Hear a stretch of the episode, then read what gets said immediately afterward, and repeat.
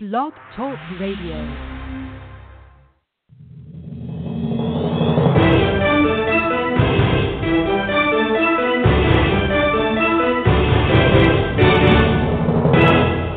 This is Backroom Politics.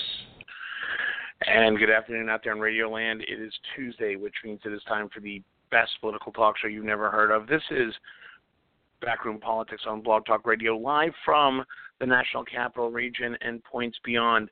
Joining me as they do every Tuesday, uh, she is the former counselor for the Hillary Clinton 2016 campaign in the great state of Ohio. She's now a bar certified attorney in the great Empire State of New York and the Garden State of New Jersey. She's the one we know as Sharmila Chara. Hey, Sharmila. Hi, Justin. And joining us from the metropolitan uh, Chicagoland. Actually, wait a minute.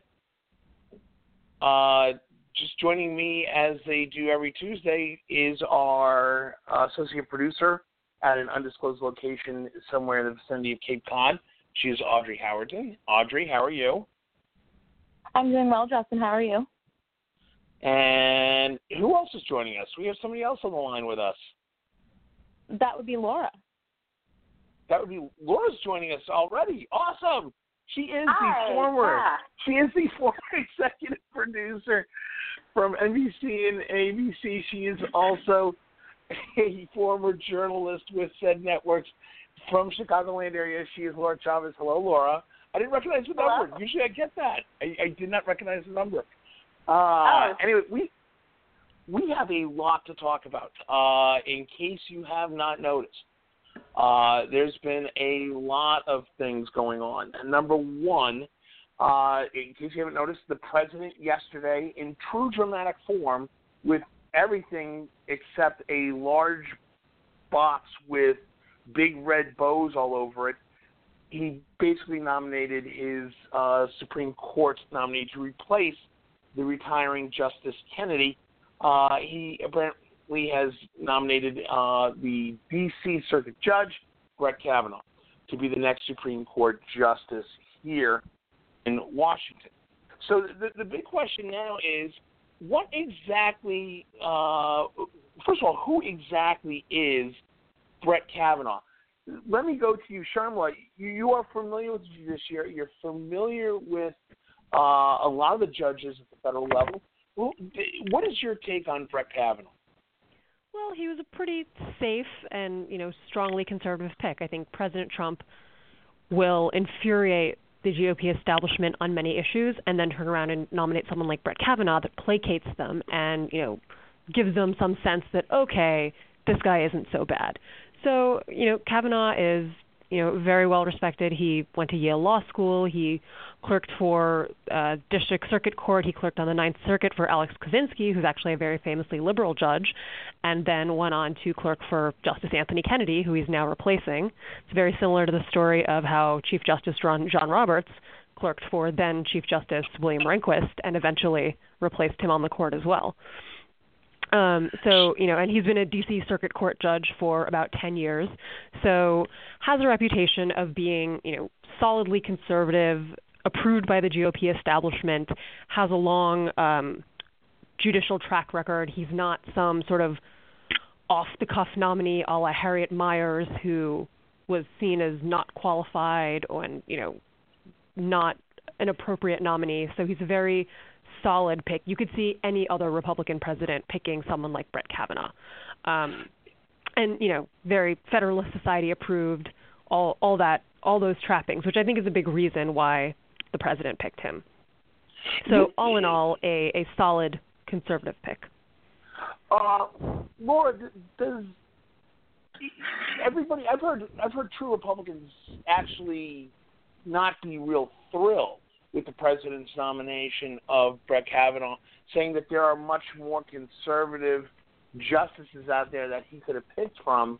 Is going off of what Sharm was saying, is this the smart play for Donald Trump at this time, particularly the fact that he's replacing a centrist like Justice Kennedy? Uh, I think yeah, it is. At this point in time, he knows he's not going to get someone like Clarence Thomas on the court right now. I mean, well, I guess he very well could, uh, just playing the numbers game. But it would be really hard to get uh, Murkowski and a Collins to support someone like a Clarence Thomas. Uh, I think Kavanaugh's. I mean, all things considered, one of the more moderate choices he could have made. He's right in that Alito Gorsuch zone that is really where he wants someone to be. That's going to give the most legs for any approval that he could ask for. We know that you know he's not he's essentially the equivalent of a Merrick Garland. Uh, just he's probably going to get pushed through. He's not so far to the side, but he's not so far to the center. He's just kind of in that conservative sweet spot. I know a lot of social conservatives are saying, but why won't he take this stance? You know, he's ruled on this in the past. What about this and that and the other?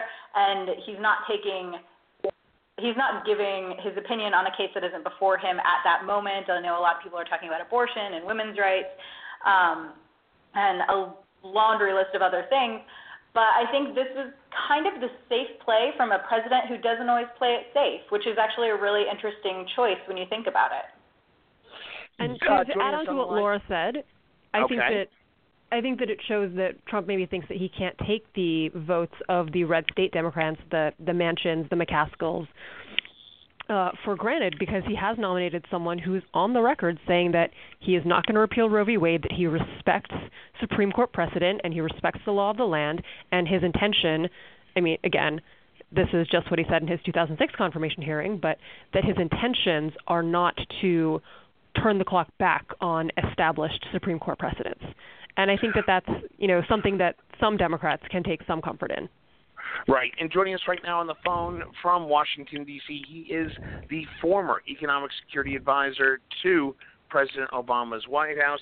He is now a partner over at Willkie Farr, a really a really fancy and very distinguished law firm here in Washington, D.C.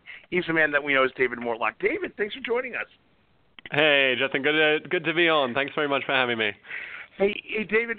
First of all, we've got to get your take on uh, the nomination of Justice uh, Brett Kavanaugh to replace Justice Kennedy on the Supreme Court. Uh, you've been around the D.C. court circuit for a long time. Is is is he placating to the centrist crowd as, as far as putting Brett Kavanaugh up for nomination? Well, I think uh, placating only to the extent that. Um, you know, he he Kavanaugh's a, a decent guy with you know unlikely to have any skeletons in his closet that are uh, that are likely to make any sort of spectacle out of the hearings. But I don't think we should fool ourselves. It's you know if uh, if there's any question about how he will actually vote when the cases get before him, uh, then the Federalist Society really hasn't done their job, uh, and I, I certainly don't believe that's the case. And I think we all we all know how he's going to vote uh, on these critical cases as they get to him, um, and you know we we shouldn't have expected anything else. Before we get back to Brett Kavanaugh, you brought up one point that we've we've heard over the past few weeks, uh, David, that the Federalist Society has had a very strong influence in helping either select the candidates that went before the president for his final decision, up to and including the Federalist Society leadership picking Kavanaugh as the right pick, and the president just going along with that. From your knowledge, how strong of a sway did the Federalist Society have on the selection of Kavanaugh for the open bench seat? Well, I mean, you know, I've I've obviously read the same reports that you guys have. Uh, I mean, my you know my take is that they had a huge amount of influence. Um, and you know, look, I mean, this is the culmination of a 30-year project uh, by um, the the the Federalist Society and, and conservative legal thinkers. Uh, to really, you know, populate the bench with with reliable, um, ideologically um, uh, pure, let's say, uh, uh, you know, conservative jurists, uh, and the Republicans have done uh, a much better job than Democrats um, at uh, really focusing on the issue of the courts. Um, you know, the, the fa- David, yeah, go ahead. Jump in. Let me just jump in real quick because is is the influence of the Federalist Society something that uh, the American electorate should be concerned about? I mean, have we seen this kind of influence from an external organization on something as sensitive as a Supreme Court judicial nomination. Is this something we should really, really be concerned about? Well, I, I don't think this is a I don't think this is an issue of a you know an outside interest group or a special interest group or you know corporate PAC money. We can talk about that separately. I mean, I think I think you know, the American voter knows what they're getting when they vote for a Republican Senate to confirm Republican judges. They know what they're getting when they vote for uh, uh, for a Republican president. Um, you know, the Republicans have made no secret that uh, you know the, uh, about the sort of philosophy of the courts. Um, and so, you know, I, I don't think it's a matter of you know, outsourcing to the Federalist Society. I think it's a matter that of the fact that the entire party has a very organized and um, aggressive approach on on on judges. And joining us, obviously, the directional signal you hear in the background is our own former Biden political operative and Democratic political strategist and bar certified attorney in the great state of Maryland and the District of Columbia. He is Dan Lintner Esquire, somewhere, I guess, on the New Jersey Turnpike. Dan, welcome back. Uh, not on the New Jersey Turnpike, still on Cape Cod at the moment, but just oh, there. Yeah, well, Cape Cod's pretty much traffic. It is summer. Hey, uh, Dan, let me get your take on this. Uh, give me your thoughts on, first of all, Brett Kavanaugh, uh, what you know about him, what you think about the nomination, and was this a home run for the White House, or did he miss it with his base? Um, thus far, uh, I, I'm still not completely familiar with him, but all the initial reports su- suggest he is eminently qualified. And for for some of the pushback that uh, uh, Democrats in the Senate had, had already tried to lay the groundwork for uh, possible recusals uh, for any nominee if anything should reach the Supreme Court uh, regarding uh, any legalities or illegalities for the president. Uh, this choice seems to be, assuming he's intellectually honest, a uh, tough call for the president to be looking for somebody to have his back uh, on executive privilege and lawsuits. So, in that case, yeah, look. Uh, if you want to say a home run, that he'll probably be confirmed, and it's a tougher fight for Democrats. Um, you could say that. However, the the uh, fidelity to the law could be challenging to this president uh, in the long run if any any cases particular to him hit the court. You, you know, Charlotte, one of the things that has been brought up in discussions about Brett Kavanaugh over the past 24 to 48 hours has been that uh, he has written, at least on one published occasion, the idea that the the executive, the office of the president, should not be burdened with issues of civil lawsuits or criminal investigations. Is this a telltale sign that hey, Trump is really scared of the Mueller investigation? Well, I think it's interesting that he wrote that, considering that he was a prominent member of the Kenneth Starr investigation. But I think that I mean, there's long uh, there's long established precedent that the executive can be shielded from civil lawsuits and things of that nature that will distract him from the very important business of running of running the country. However, I do believe that most judges do make a kind of large exception for the fact that you know if the if the lawsuit so if this is something like you know Summer Zervos suing the president for allegedly groping her. That's something that I believe you know Brett Kavanaugh would most likely say yes the president can be shielded from that while in office. However if, they, if it's a criminal probe into the president potentially abusing his power or obstructing justice I don't think that any judge citing that example could still say no the president is shielded from that.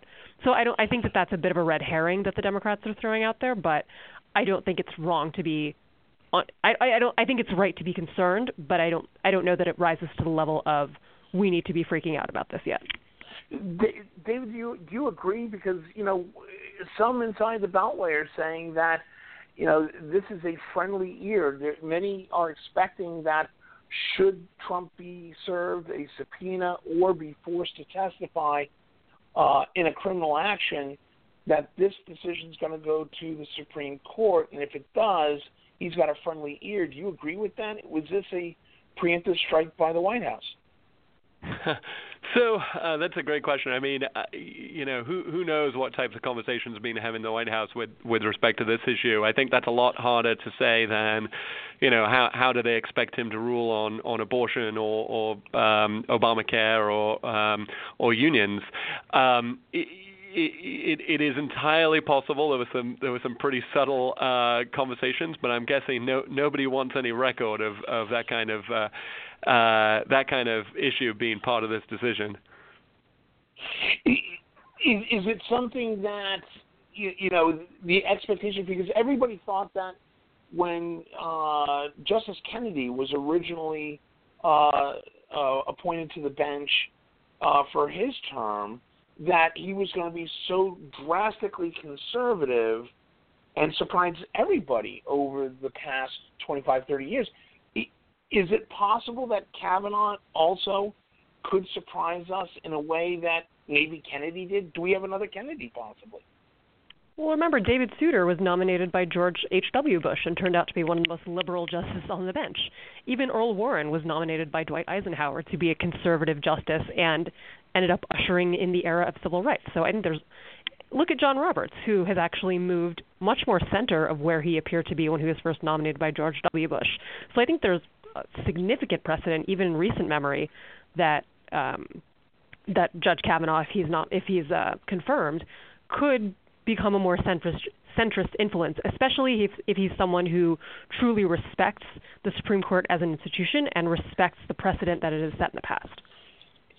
Dan Lipner, yeah, I mean, even even Gorsuch, the Trump's first nominee and appointee to the bench, uh, didn't necessarily always agree with him in the decisions he's been a part of.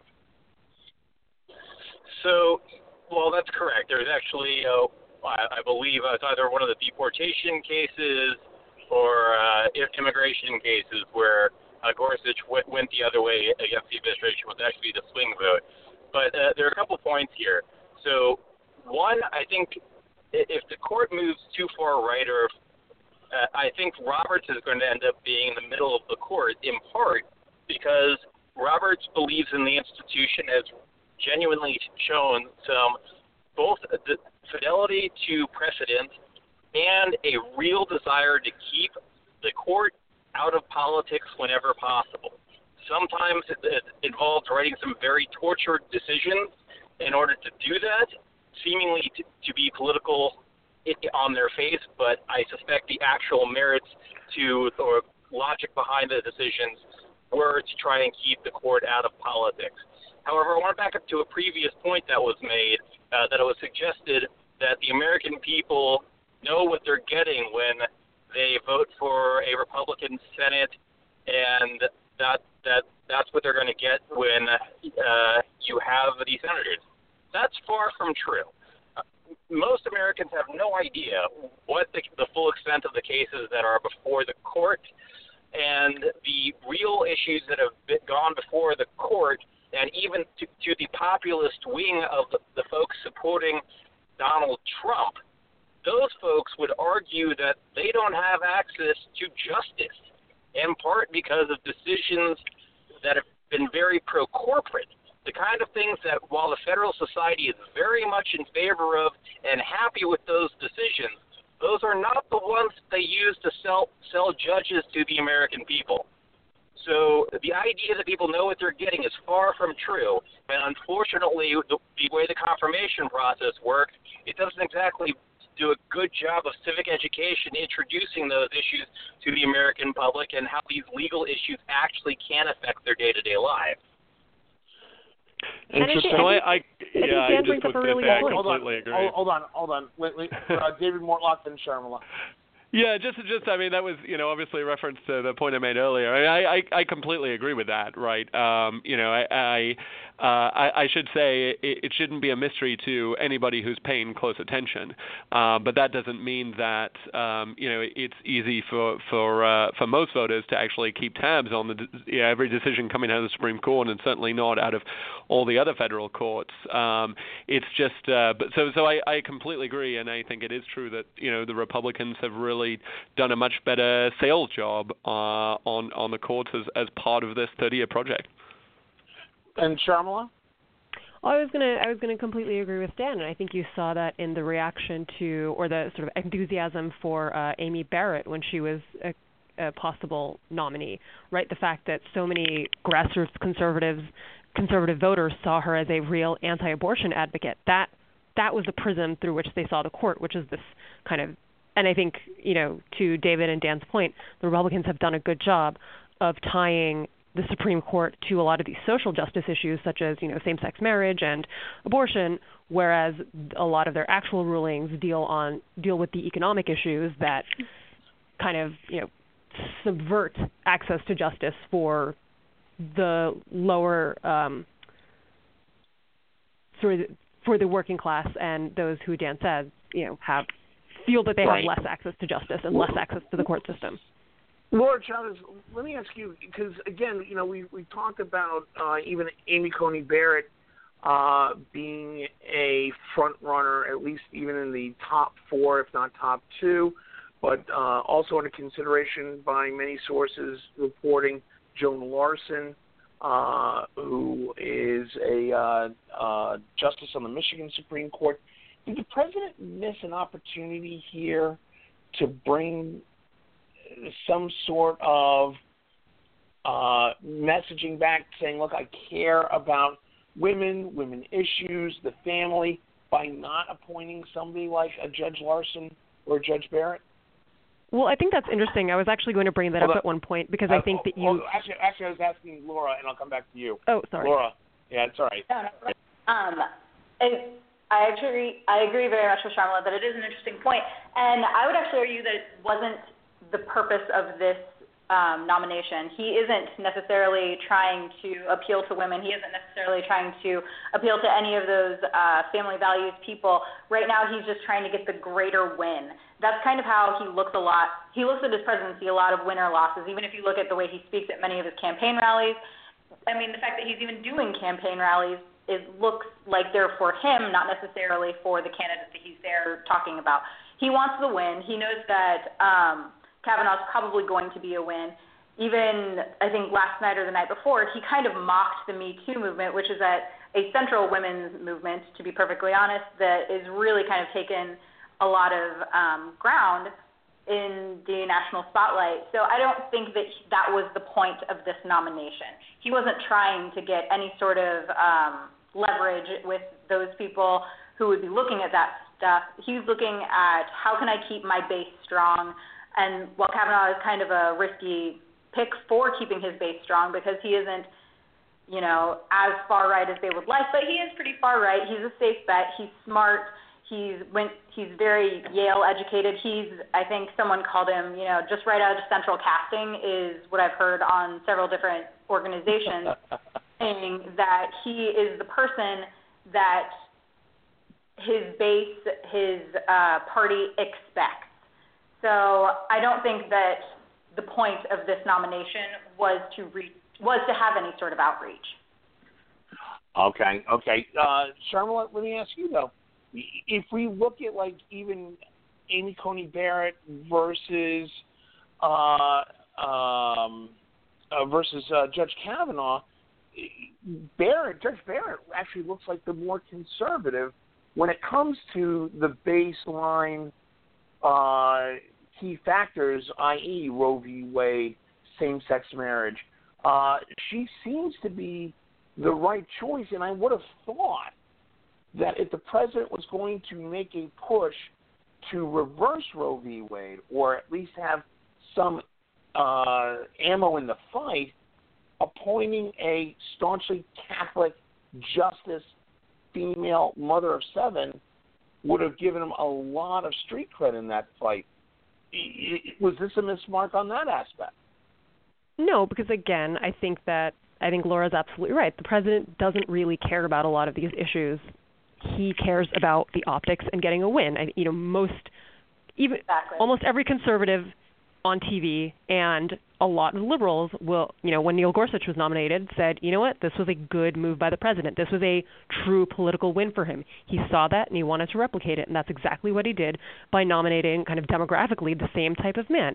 You know, middle-aged, white, clean-cut, lovely family, very Midwestern aw shucks sensibility. He saw that formula worked once, and he he knew it would work a second time, and he he made the right call in that in that perspective.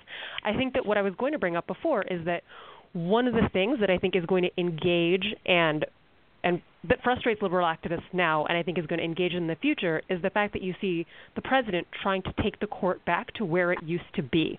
Right up until I think 1968, whenever until when Thurgood Marshall was nominated, the court was entirely white men. Until 1981, it was entirely men.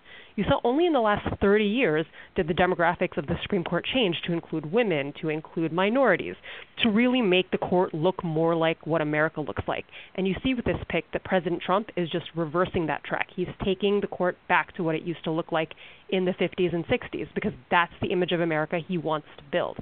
And I think that's something that we need to keep in mind when we think about the fact that suddenly the rights of women and the rights of minorities, of black and brown people, whether they are U.S. citizens or immigrants, are going to be decided again by this panel of majority white men. That's something that liberal activists, I think, are really going to take to the bank and look to fight against. And if I may actually, Oh, sorry, if I ahead, may actually just one uh, tag along with that. Um, one of the things that I thought was really dynamic in the whole rollout of you know Kavanaugh's nomination was the fact that Trump you know did it in prime time, made a big spectacle of it. Then when Kavanaugh gave his speech or his acceptance of it, it almost sounded like a love letter to women. He talked about his daughters and coaching their basketball team, and he talked about mothers and the percentage of women working for him. So to Sharmila's point, he is kind of throwing it back to this era where it might be, you know, nine justices or however many justices that do kind of reflect what Trump would want, what we suspect Trump might want in a Supreme Court.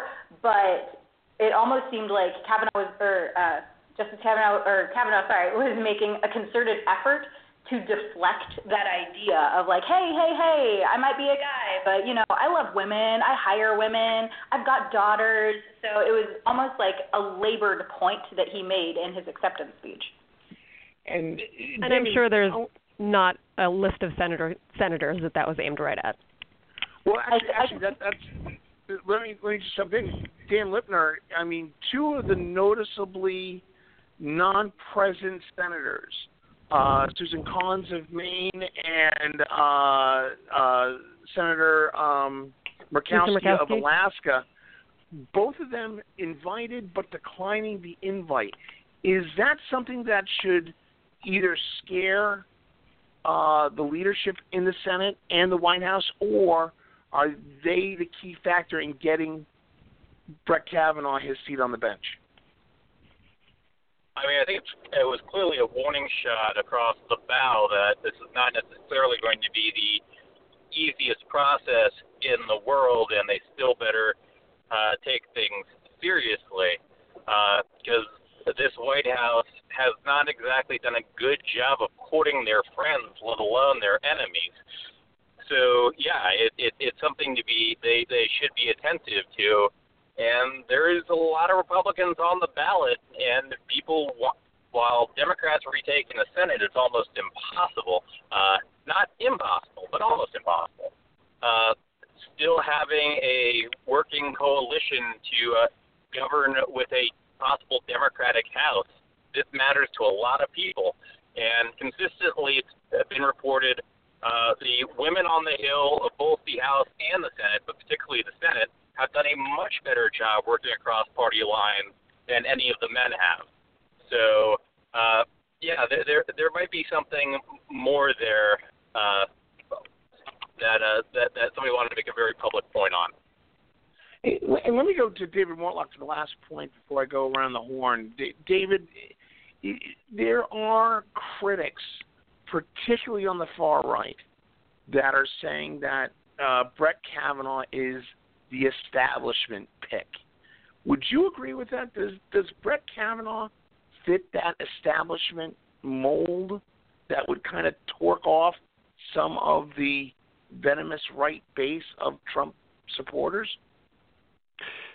Well, I mean, I think he's an establishment pick in that he is certainly of the Republican establishment. I think it was Dick Durbin who called him the Forrest Gump of uh, of Republican politics, uh, and you know, so he he's been around. He's as uh, as has been discussed, um, and, and so you know, I, I, I not to read too much into it, but um, I, I you know I think maybe this this was a pick to satisfy those suburban Republicans who were uncomfortable with Trump as a as a person, as a as a leader, um, his treatment of, of immigrant children, the the Muslim ban, you know, the the various comments he's made about women, but nonetheless, you know what, we get a Supreme Court out of it.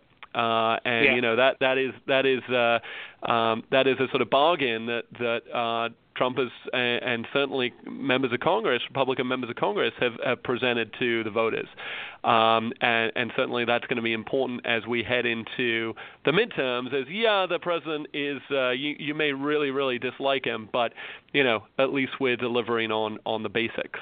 Um, now, at the end of the day, I don't think he's, uh, you know, the I think the the far right should be very happy.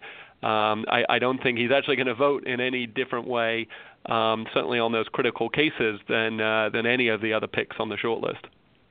Oh, very good. Around the horn, real quick. Does Brett Kavanaugh sit a day on the bench as the next Supreme Court justice? Sharma, I'll start with you. Yes, I think so. Laura Chavez. Uh, yes, yes, he does. Are you on a fire alarm? No, uh, not a fire alarm. I'm on set today, and it's it, it's just a normal emergency drill. It's not a big deal. Oh, okay. Sorry. David Mortlock. Does Judge Kavanaugh see the bench? Absolutely. Dan Lipner. He sees the bench, but he has to go through an awful long walk explaining his time working for Ken Starr and how that might affect the the current president. Ah, interesting thought. Interesting thought. All right. Obviously, we're going to be talking about this as we go forward in the uh, in the confirmation process for uh, Brett Kavanaugh. We'll continue to talk about him as the next Supreme Court justice here in the future. But we're going to go to break. When we come back, we're going to talk to David Mortlock about tariffs, trade wars, and uh, are we really in a full-flown punching match with China? This is Backroom Politics live on Blog Talk Radio from the National Capital Region and points beyond. We'll be back in two minutes. Stay with us.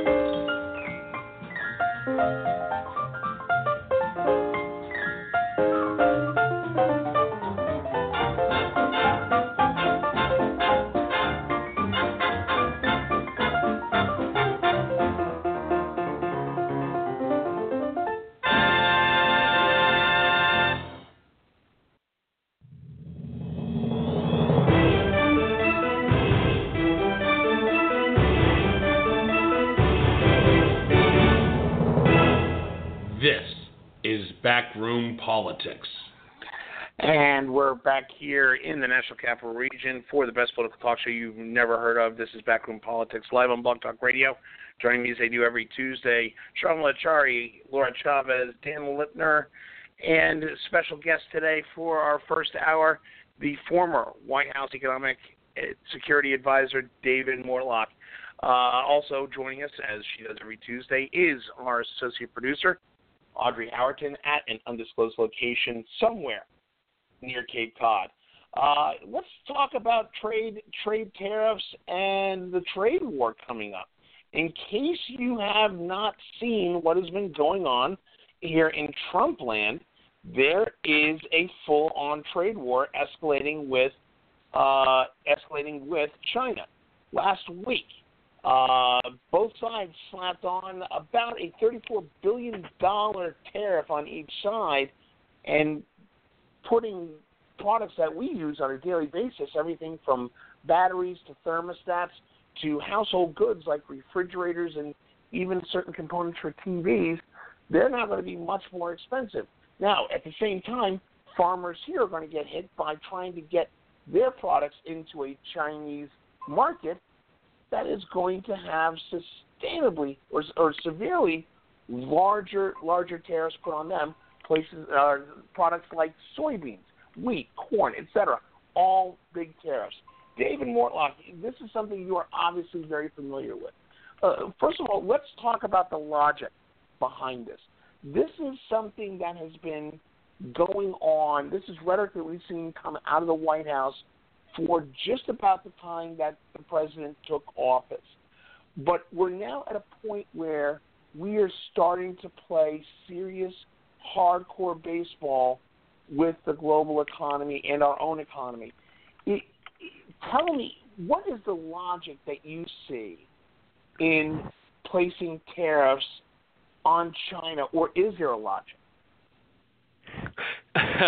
well, I think there is a reason that, that the president has done so. I wouldn't necessarily call it logic uh, or logical, but uh, I mean, essentially, you know, his argument is that um, China is taking advantage of the United States because they sell more things to the United States than the United States sells to China. Um, and you know, he, he he also sees there are several areas, which is true, where where China has restrictive tariffs on U.S. goods, and and he wants to be able to allow uh, U.S. Uh, companies to to expand their market share in China. Um, you know, the, go, yeah, go, go ahead, ahead. David. Go ahead.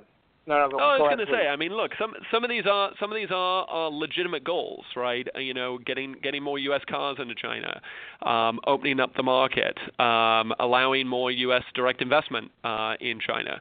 You know, th- these are absolutely legitimate goals. Um, it, it, but it's like uh, it's like taking a sledgehammer to a fly. Um, you know, the the the uh, you may kill the fly, but the furniture is uh, is going to end up smashed into pieces at the same time. And, and which, by the way, the furniture was probably made in China, so you're going to have to import it to replace it. So it's going to be even worse. Well, or, or Sweden, or Sweden, depending where you're getting it. Uh, that, that that that too is true. Not to take away from our friends at IKEA. Hey, David, you know we we've heard we, you know, we've heard the arguments, and what it seems like is that they've dumbed down the argument for people who really do not understand the uh, the nuances or the delicate intricacies of foreign trade policy negotiation and how and when to use these tariffs. Are, are we literally following a dog whistle and everybody buying into the we're going to make America great again, but in fact it's actually a toss up on whether this could be an economic disaster for the country? Well, look, I mean, Trump is a, a master at um, addressing uh, complex problems. Well, we shouldn't say addressing, but suggesting we can solve complex problems with with uh, with very simple solutions. Um, and you know, in fact, it gets worse than that. It's uh, it's misidentifying the problem to begin with.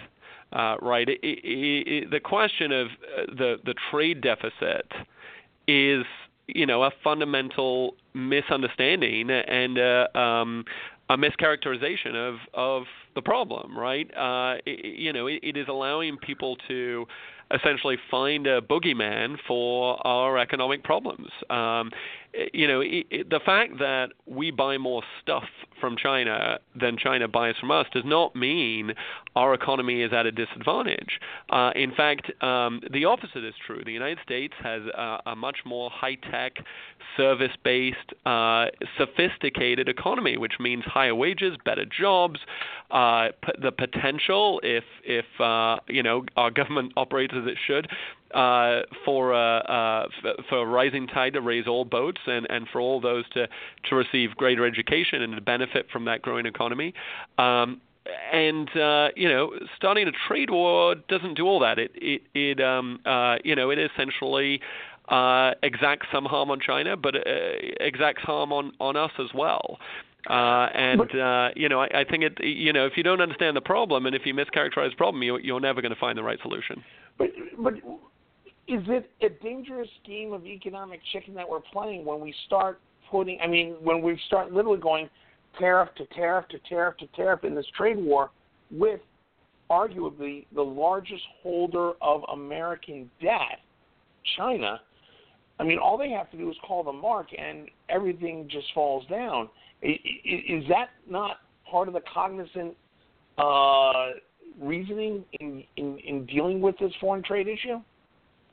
Well, exactly, right? I mean, I think, uh, I mean, look, you know, perhaps there are reasonable arguments that we can hurt China more than China can hurt us. But what state are we in by the time we get there? right? I mean, if if we can drag China down further than China can drag us down, we're still dragging each other down.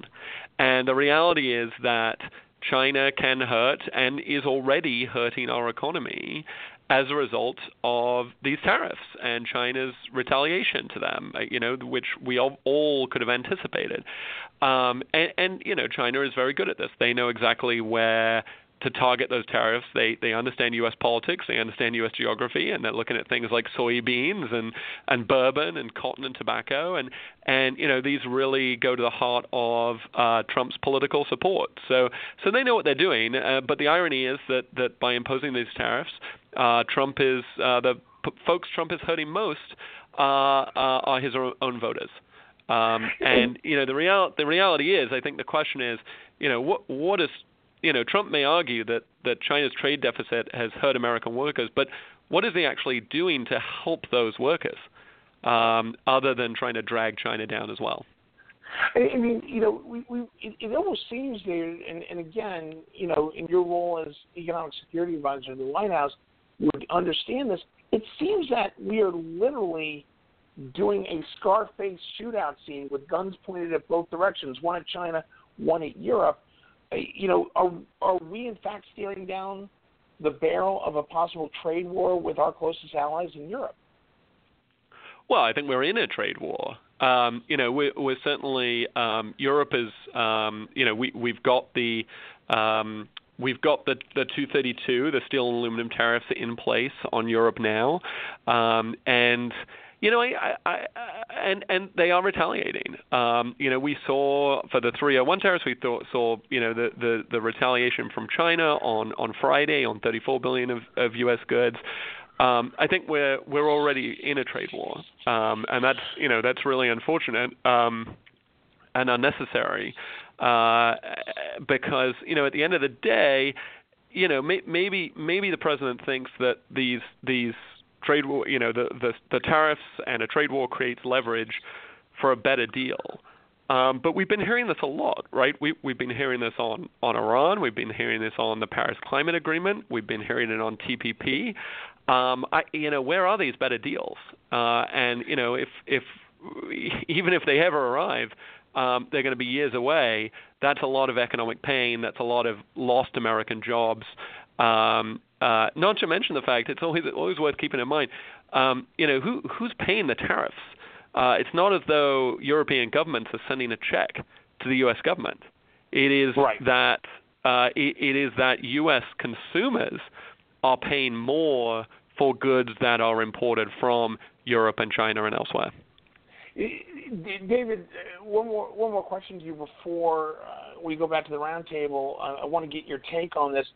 It, it seems to me that there's a flawed logic in putting a tariff on European vehicles when, and, and even on Asian production, Japanese, Korean vehicles, when in fact, you know, you look at BMW, BMW's largest factory is in South Carolina.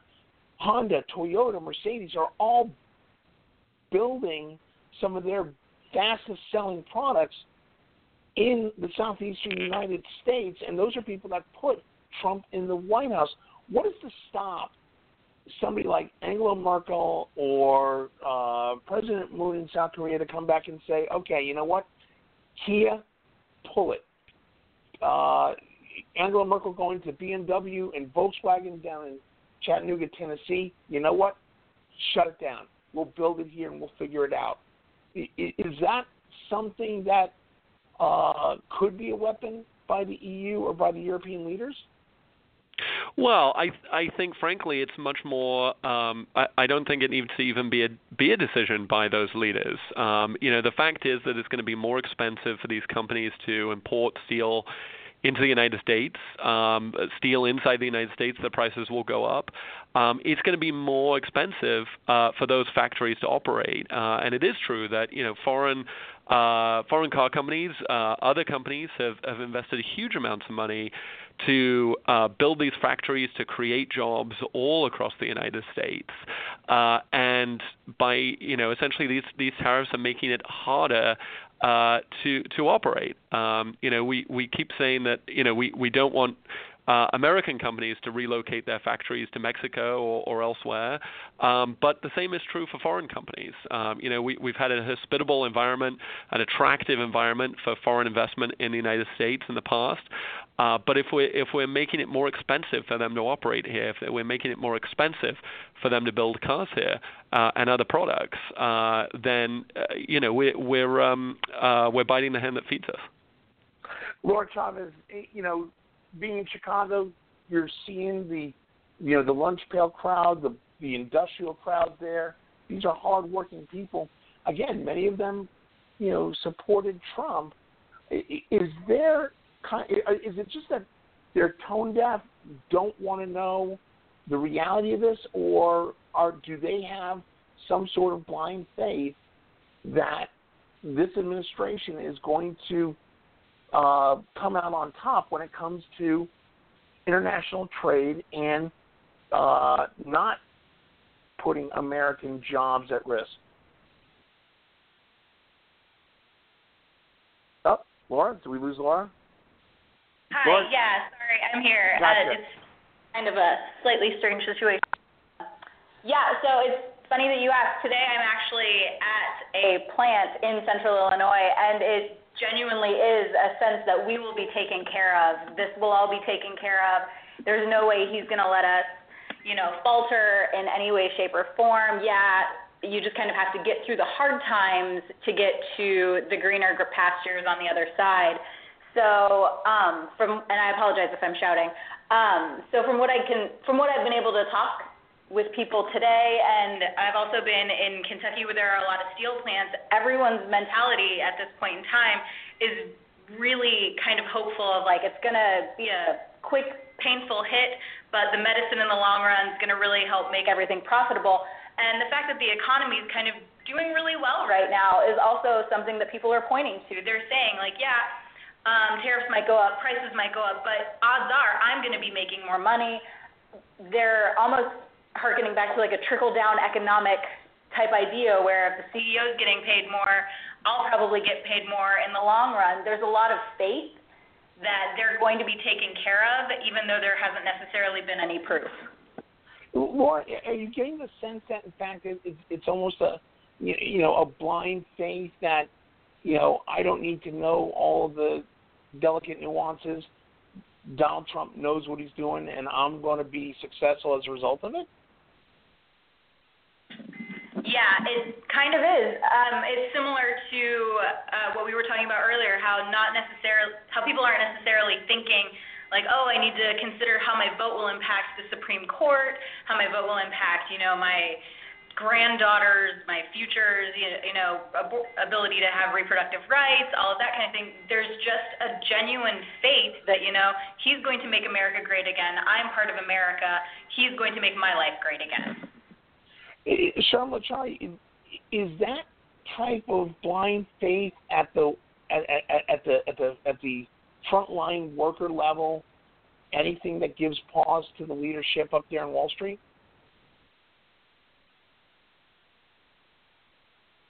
Sharmila? I think we lost Sharmila. No, no, I'm here. We hear you now. There you go. Sorry, I realized my phone was on mute. Um, I don't think that it's something that necessarily concerns the leadership of Wall Street terribly, right? They're happy with this administration and the president enacting kind of, you know, solidly conservative uh economic policies other than these tariffs which everyone hates, but but right, I mean, you saw for the first 18 months of his, of his administration, the stock market was going gangbusters. Uh, but I think it is something that the Democratic leadership should be incredibly concerned about. I saw this when I was out in Ohio with the campaign. I was in Lorain, which was a former, you know, thriving industrial town with two major plants. There was a U.S. Steel plant and a, and a Ford plant, and now those plants have either cut production entirely or are down to you know 20% of their former capacity. And you saw you know abandoned storefronts, people, you know, massive um, migration out of these towns that had used to host generations of families. And I think that, you know, even though these were typically kind of blue dog Democrat strongholds, you saw that, as Laura described, you saw that attitude shift towards Trump because they thought, look, we voted for Obama, we voted for Democrats for all this time, and yet they haven't really done anything for us. Yes, they talk a good game, but they actually have been just as concerned with sort of elitism and you know enriching themselves as the Republicans have. And so we're going to turn to Donald Trump, who you know in their mind had enough money, so they didn't he didn't need to enrich himself at the expense of the little guy. And they thought, okay, we're going to put our eggs in this basket because what we've voted for before hasn't been working for us. And so at least this guy is different and he can bring something new to the table. And I think, you know, now that I think that and I think that the Democrats and the media actually feed into that narrative because the more they rail against things like these tariffs, the more they rail against his unorthodox methods in diplomacy and in economic policy and in, you know, the way he speaks and the way he conducts himself. I think it reinforces that idea that his voters had that is like, okay, well, yeah, this guy is shaking up the system, so maybe he is doing something right. And so I think that's something that Democrats need to be really wary of and cognizant of going into these midterms because if they if they continue with their same message from 2016, they're not going to go anywhere. I mean, David, we're at basically uh, full employment in the workforce of the United States. We're at 3.8 to 4 percent uh, unemployment. Uh, we've got a strong economy. We've got a stock market that is been up and down, but has seen tremendous gains. Uh, and it doesn't seem that anybody in Wall Street is worried, or anybody in the economic sector inside the administration is worried. My concern is: Are we in fact smoking economic crack right now? Are we on a high that is just going to be a tremendous wall that we hit? I like that phrase. Well, yeah, I, I mean, look, I don't think that's the case. I don't think we're on a bubble like like we were, um, you know, after the tax cuts and heading into into 2007, 2008. Uh, but you know, I, I mean, look, call me biased, but uh, you know, we're we're on a, an upward trajectory that that began about 2010 and has continued pretty pretty steady ever since then. Um, this is not something that that began um, in in January uh, of of of of uh, 2017. So um, you know, I think I think there is a the fundamentals are strong. Um, you know, the, the question is. Uh, is Trump dragging down what should be uh, a, a strong economy that um, that is is spreading um, the the economic benefits um, a, across the spectrum? And David, I think David, you know what. David, let me just jump in real quick. I mean, we're talking about. I mean, just today the, the stock market closed after four days of perpetual three and high two digit uh, uh, uh, upgrades. You know, Dow Dow closed up today 143 points, closed up 123 yesterday, And in the '90s, on on uh, on on Friday, at some point, are, are we literally that drunk that we cannot see the cliff in front of us?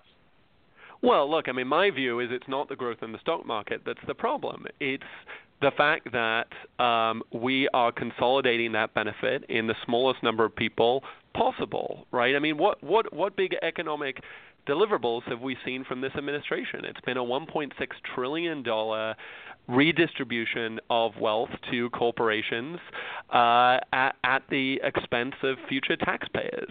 Uh, and, and we've we've seen efforts to to cut uh, Obamacare uh, and, and to scale it back. Um, and now we're seeing efforts to uh, to to stick it to China, stick it to our allies, um, you know, for the benefit of, of of TV ratings and and to look tough.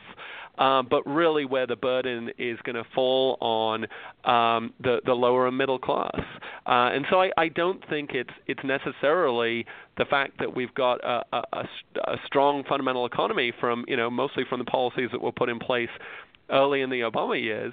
Uh, I think it's the question is if we keep driving a wedge between those benefiting and those not, um, you know that that's gonna that's gonna drag us down and, and certainly drag us down as a country uh, in the long term.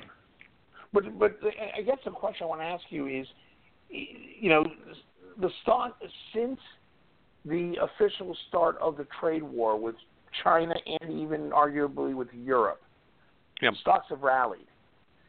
Sure. Is I mean I mean is there a possibility Donald Trump might be right on this?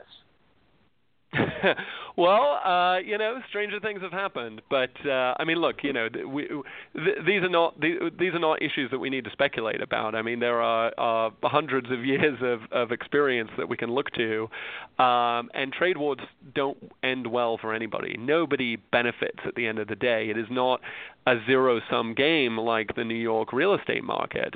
Uh, you know, we, we we will we will end up suffering just as our, our allies and the targets of these tariffs will end up suffering. Um, and, and I, you know, look, I, I stocks have rallied, but but at some point, this is obviously, you know, it is going to slow our growth. Um, but the people it's going to affect first are not those invested on Wall Street. It's those right. who are working at, at plants uh, in Kentucky and Ohio, um, and uh, you know when when they shut down because they can no longer afford to operate. Yeah. Hey, uh, I know you you got to get going, David. I appreciate it. As hey, before I let you go, David, um, are you going to buy a Elon Musk mini submarine? uh, I, I, it depends how much they are. If uh, you know, if if I can get one for my uh, for my birthday, that would be great. Uh, but it, it does sound pretty cool.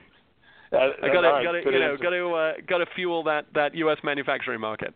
Exactly, exactly. David Mortlock, attorney with Willkie, partner, I should say, with Willkie Farr, and former White House economic security advisor. Uh, always good having you on. We'll have you on again. I hope soon. Justin, thanks very much to you and the team. Talk to you soon. Thanks a lot. Hey, uh, we're going to take a quick break here, guys, and when we come back, we are going to talk about, in case you don't know, well, actually, we should be really nervous. The president has gotten on Air Force One and has now left the country, which means he's going to be talking to foreign leaders, which means we should be concerned. This is Backroom Politics live on Blog Talk Radio. We'll be back in two minutes. Stay with us.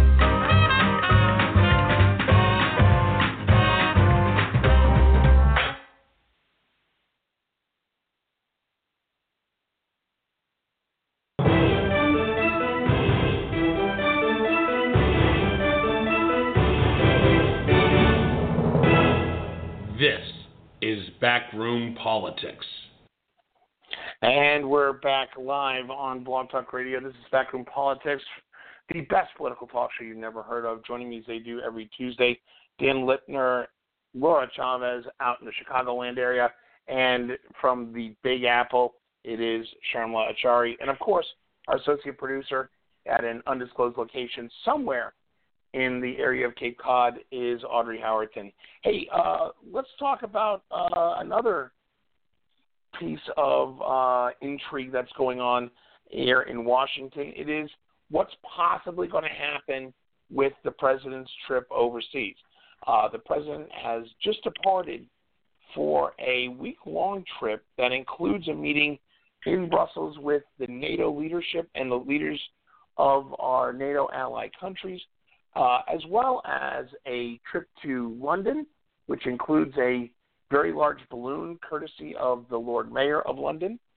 And it also includes a meeting in Helsinki with uh, the president of Russia, Vladimir Putin. Uh, Dan Lipner, let me start off with you. Uh, first of all, it almost seems like we're living in a bizarre world where Trump is going over to NATO headquarters and nobody likes us, and then he's going to Helsinki where our biggest confrontational al- uh, adversary, Russia, seems to be his best friend. Where did we miss this? Dan Lipner? Did we lose Dan Lipner? All right. Sharmila Achari, I'll go to you. Sorry, Justin, can you repeat the question?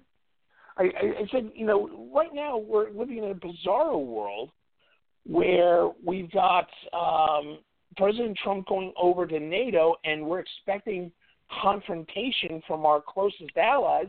And then he's also going to Helsinki, where normally our biggest adversary is now his best friend. Where did we miss the mark on this? I mean, I thought this was obvious to everyone during the 2016 campaign. President Trump, then candidate Trump, was not shy about his criticism of the EU and his praise for President Putin when he was still a candidate. So I don't know why anyone is shocked that this is now coming to fruition, right? David uh, David Mortlock said it very well, which is that the president very, is very skilled at you know falsely boiling down complex issues into simple solutions and falsely assigning blame to anyone who seems like a convenient scapegoat. So he's managed to somehow conflate you know, his antipathy with the EU and with NATO to the U.S.'s large defense costs, and saying that you know NATO, the the, the NATO allies and the our EU partners don't pay their fair share in contributing to um, in contributing to joint defense, and that the U.S. is shouldering all this burden, which is you know being passed on to U.S. taxpayers. Right? That's all complete nonsense.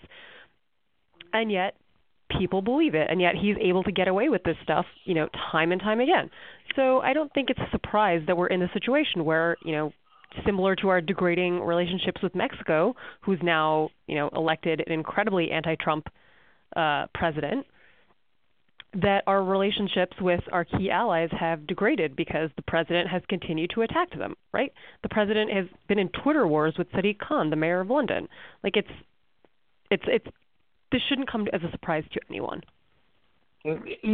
Laura, is is this something that we're now uh, playing a very very dangerous game of, excuse the pun, Russian roulette with our national security by being so adversarial to our NATO allies?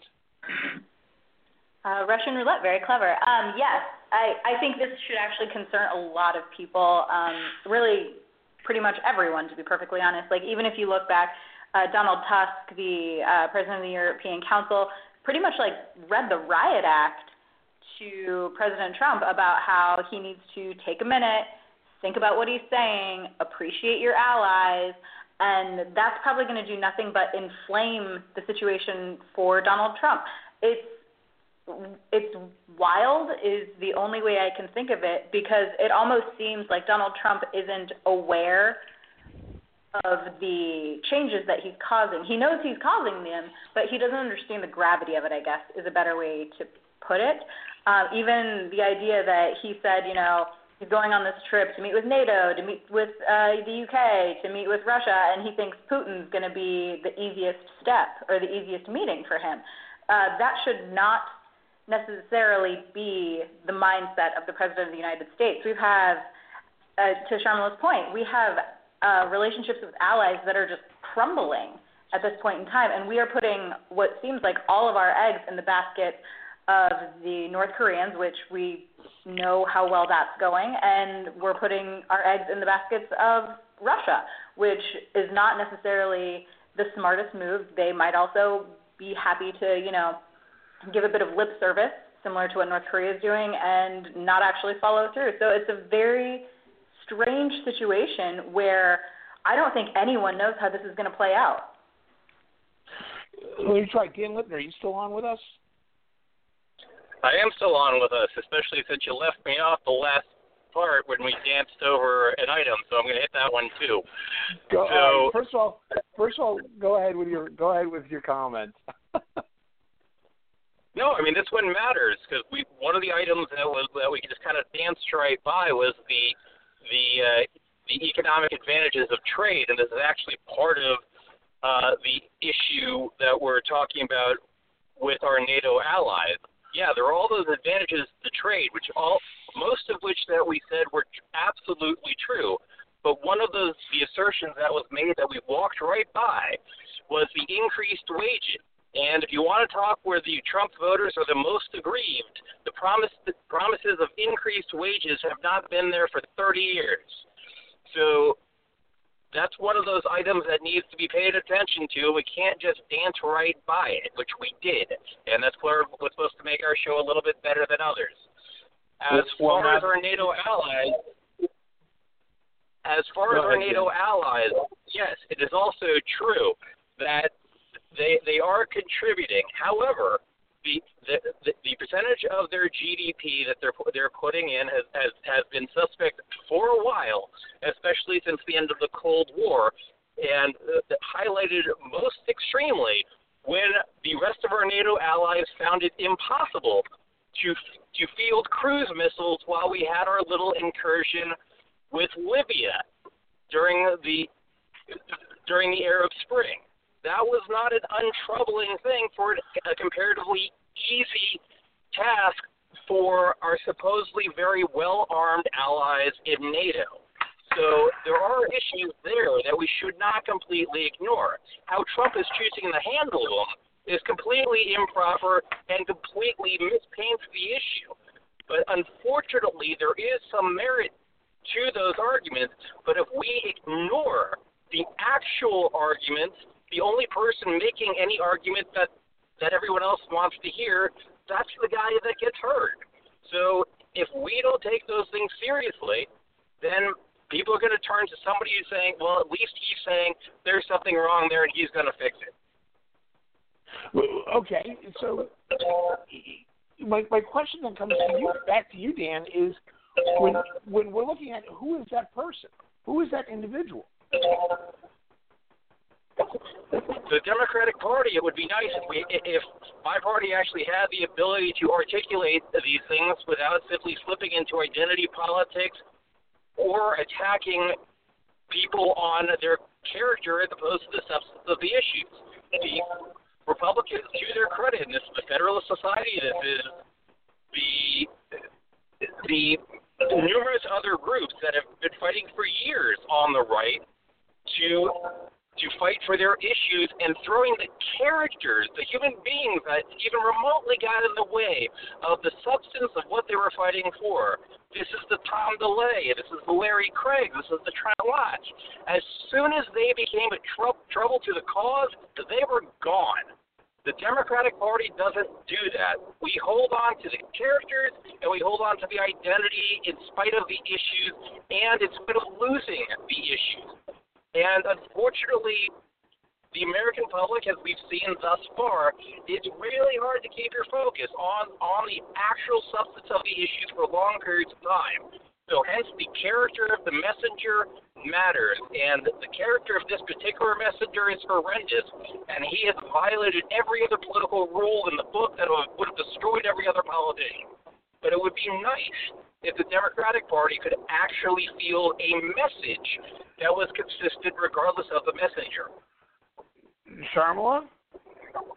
I mean, I do agree with Dan on a lot of those points. I think that, you know, as I said, one of the big failures of the 2016 campaign was a lot of people said, you know, what is the message of this campaign, right? Trump was very succinct about that. It was, you know, make America great again, uh, make America great again, whatever that means to you. It means, you know, getting your former economic status back, getting a country that and a community that looks more like you again. It's, you know, letting, you know, allowing your religion to take a bigger part of your public life.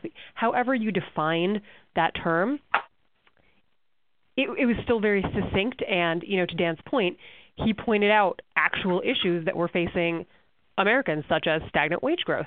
Whereas, you know, the Democrats built a coalition in large part based on identity politics and kind of saying we're going to make this country more open and a more, you know, sort of safe, loving space for everyone, without actually addressing a lot of the baseline concerns of average Americans. So I, I do agree with I take Dan's point and I agree with a lot of what he's saying and I do think, as I said before, a lot of, you know, attacking the president for the unusualness or the unorthodoxy of what he's saying is backfiring in the Democrats' faces because it's only mm-hmm. reinforcing Trump's message that I'm doing things differently and I'm the only one who can do this.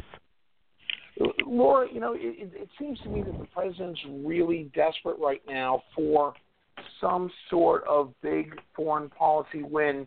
This has been a bad week already for the president, whereas uh, he's going to a hostile environment in Brussels with our NATO uh, allies. Uh, he's going to London uh, in England, which is not necessarily very Trump friendly right now. And then he's going to uh, he's going to Helsinki solo. Let me start off with the with the the other 300 pound gorilla in the room is the fact that uh, Secretary of State Mike Pompeo went to North Korea and was basically snubbed by North Korean leader Kim Jong Un, and was uh, and we were basically kind of walked out of North Korea. Is, is that is is that just a sign that in fact that the Trump administration and our foreign policy advisors got played by basically a regional thug in North Korea?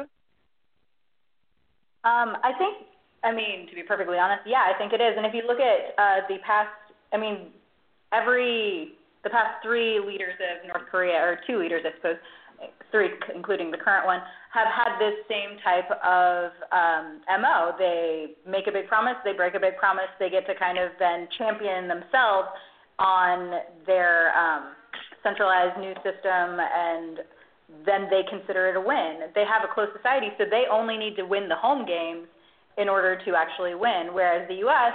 is, you know, playing the games away and at home, hoping to get a big win anywhere they can. I think I actually had a friend who was on that trip with uh, Pom- with uh, Secretary Pompeo, and she said that when they left North Korea, it was going there. It was a plane full of like questions and noise, and people were talking, and you know, people were and other reporters were like starting to kind of like try to like figure out where the outlines of stories could go you know like what are the possibilities? This might be a groundbreaking once in a lifetime trip and then leaving it was a completely different game. It was a quiet plane. A lot of people were being who were like listening to music or having louder conversations on that plane were told like um this we're told essentially to quiet it down. So even just the tone inside a plane after being called, I think it was uh, gangster-like or gangsters of the world. Um, yeah. Has a had a drastic shift, even just in that small little microcosm of people. So I think having this Russia um, Helsinki com- Helsinki meeting is where Trump is really looking to make a win. And one of the th- one of the big reasons I think that's the case is because Trump considers his meeting with Kim a big win because you know he they signed that document. There were promises made, and he did it. He sends Pompeo, and all of a sudden snubs, and you know nothing was done, and we were called gangsters. He thinks if, if he is doing it, if he is at the helm, if he is talking to Vladimir Putin, that's going to be a win. That's going to be another grand moment for him. Eh, Sharma, that's that's a dangerous, dangerous mentality for any president, let alone this president. I mean, you know, we look at what happened in in uh, Singapore with Kim, and all of a sudden now we're doing away with joint exercises with South Korea and Japan. We look at what happened with uh, we look at what the possibility of happening is. Donald Trump is meeting with Vladimir Putin one on one. No Secretary of State, no National Security Advisor. It is just Putin and Trump. Should that scare us? Absolutely, because Vladimir Putin is a much more skilled psychological manipulator than Kim Jong Un, right? You take into what Laura said about the president's already inflated sense of ego, plus his, you know, demonstrated, uh, what's it called, pandering to flattery, and you have a very rich uh, sort of broth for Putin to work with in terms of being able to manipulate the president of the United States and get a lot of concessions for him from him that I think a lot of you know national security experts on both sides of the aisle will agree are completely inappropriate. Thankfully, we have we have a Senate that where the the GOP still remains quite firmly anti-Russia and I think you're going to see that after this meeting, the Senate's going to be a large check on the president's ability to make good on any promises he might make to Putin in that meeting. It, but it, it, it strikes me, Laura, that when it comes to our foreign policy right now, uh, no disrespect to uh, Secretary of State Pompeo, who I think is very capable, but with the leadership we have, it seems like we're bringing a knife to a gunfight. Absolutely, and even and Sharma made some really great points about his about uh, President Trump's ego. Even if you take a look at how he's been talking about these uh, large-scale meetings prior to, if you think back to the way he was talking about his meeting with Kim, he was saying like, "Oh, what do you mean? How am I preparing? I'm, I've, I know this. It's you know, it's in the bag for the ones with the upcoming one with Putin. He's saying he's been preparing for this his whole life. He's not actually giving any, and I don't know if he, I don't pretend to know that I am inside the White House and I know what documents he's been given and what background he's been given. But it almost seems like he's taking the approach of I can wing this. I can go in there and I can I can read the room as if he's on The Apprentice and just figure out what Vladimir Putin needs and wants and make the world a safer place and get myself, you know, all the accolades and he's still vying for that um, Nobel Peace Prize. So he thinks that if he can somehow broker a deal that even if it does fall apart, he's open to the lines of communication. So yeah, to say we're bringing a knife to a gunfight is 100% an accurate statement because I mean, if you just look at the background that Russia is going through, even even their just general training for hosting the World Cup was insane. Was just insane. It was weeks and weeks of training. We don't seem to be doing that for one meeting with Vladimir Putin, and they were doing that for right. a soccer tournament. Right, right. Charlotte, we, there, there seems to be another problem with this with this trip, and and I think going over there in quote unquote, as Laura pointed out, uh, the president winning it is there's a very delicate and dicey situation going on in London and in England right now uh, you just had the Brexit minister and the uh, high-ranking cabinet level uh, resignation. Boris, Boris Johnson, the foreign secretary, resigning over the weekend. Theresa May's got a very tenuous position as prime minister. She's now. I'm even hearing rumors out of Whitehall there could be a no confidence vote uh, that may pop up. Does Donald Trump going to London hurt or help the current government in Theresa May in Whitehall. I wish I was more up to date on British politics, but I agree with you that um, Theresa May has a you know big mess on our hands, and it's it's going to be unclear if Trump says it. Trump is quite unpopular in the UK, especially in London. So I don't, and I think you know Theresa May has actually toed a pretty fine and delicate line between you know being tough on him when she thinks it's necessary, but being sort of um, amenable enough to him that she that he hasn't alienated that she hasn't alienated the UK to the extent of some of the other um, EU allies. But I think that for the far right, you know, sort of hard Brexit crowd, Trump's visit may be a boost to them and give them sort of the um, the rally that they need to try to oust Theresa May. But I think that you know, I, I don't know that he'll be making any sort of large speeches about it. I think that so far it seems that he's wanted to stay out of it, and I think that he's going to continue to do so. Well, you know, Laura, you know, we, we've seen the large nationalistic movement going on in Brexit in England, for example.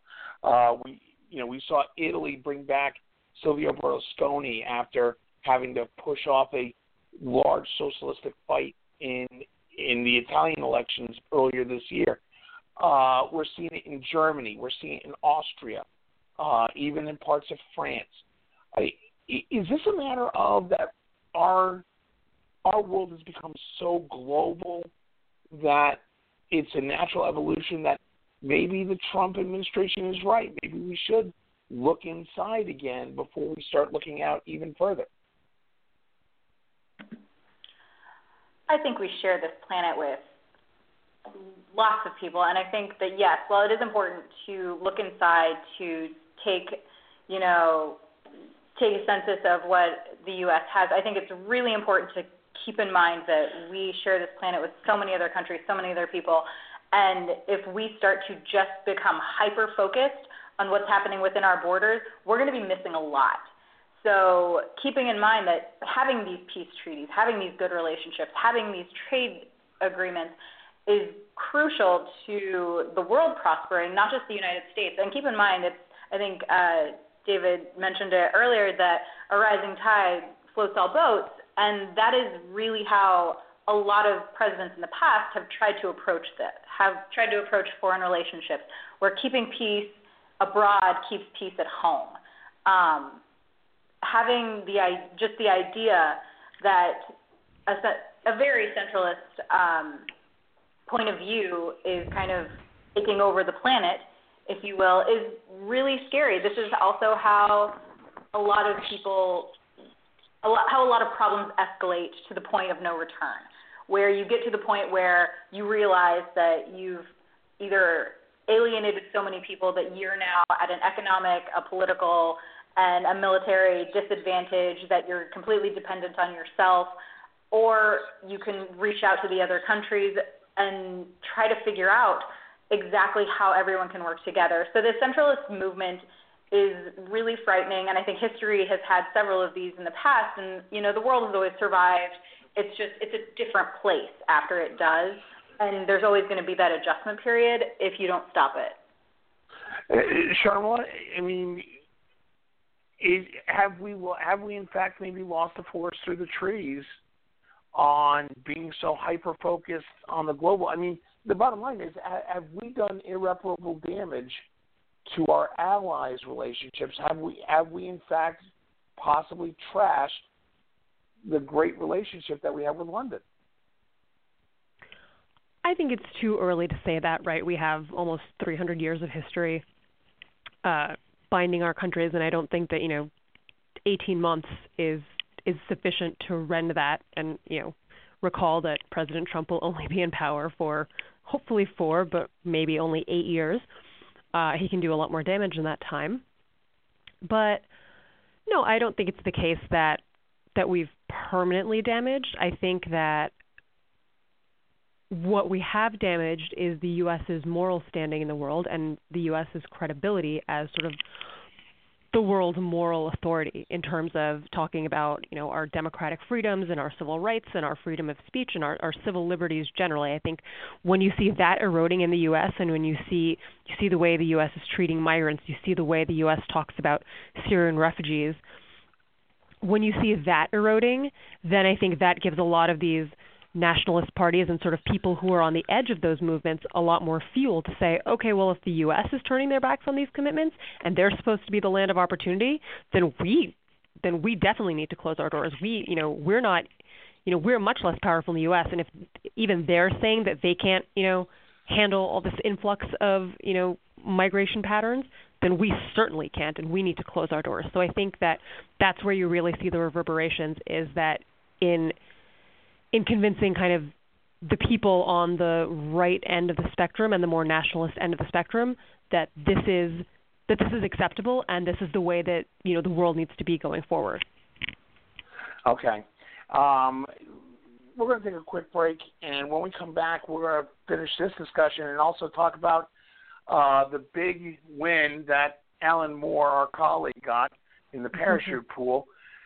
Uh, Scott Pruitt has left the administration. We'll talk about that when we come back. This is Backroom Politics Live on Blog Talk Radio. We'll be back in two minutes. Stay with us.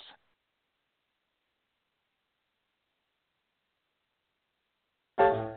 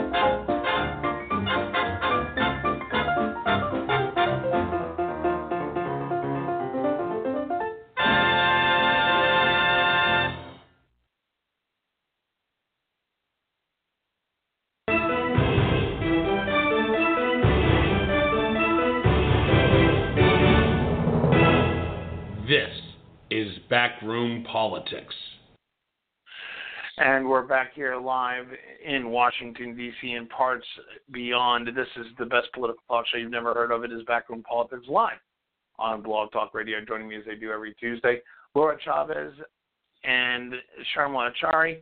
Joining me as always is our associate producer, Audrey, Audrey Howerton.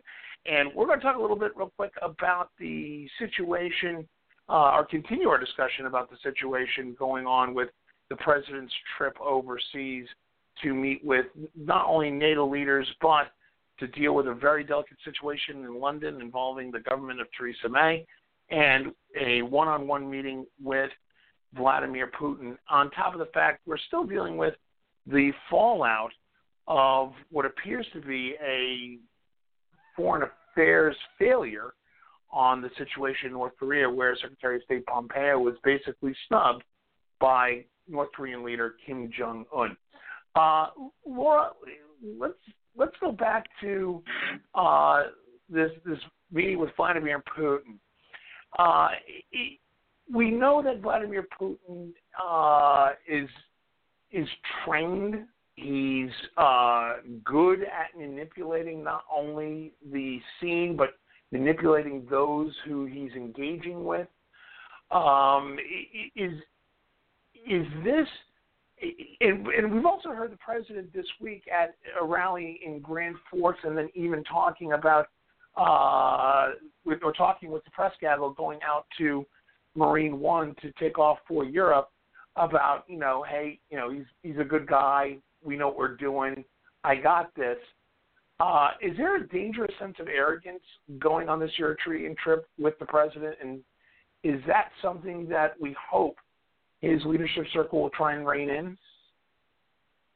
There is absolutely a danger to the arrogance factor going into this meeting. I mean, there. I mean, even the fact that they're not going in with any specific details of outcomes they really want is should be wildly frightening to people. Usually, when you go into one of these meetings, you at least have a laundry list of like, oh, you know, even with North Korea, it was like denuclearization. That's the guy that we want to really hone in on. That's the talking point.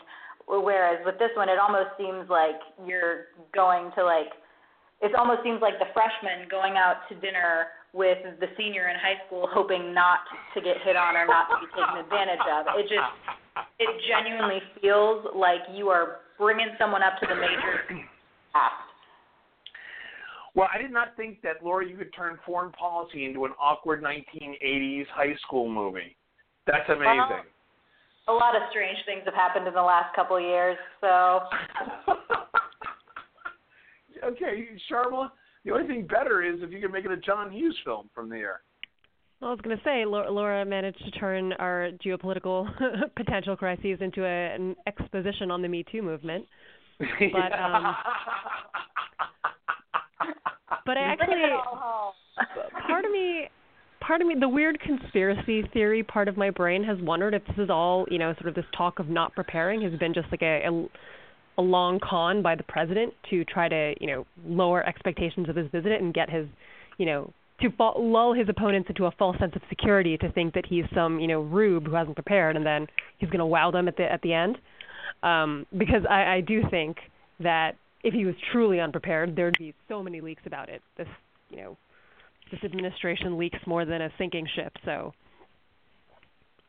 so no, go ahead. In, in, go ahead. in, a, in a macro sense, yes, you know, as I stated before, I, I think that his sort of arrogance and you know extreme, extremely unwarranted confidence in his own abilities is something that we should certainly be concerned about.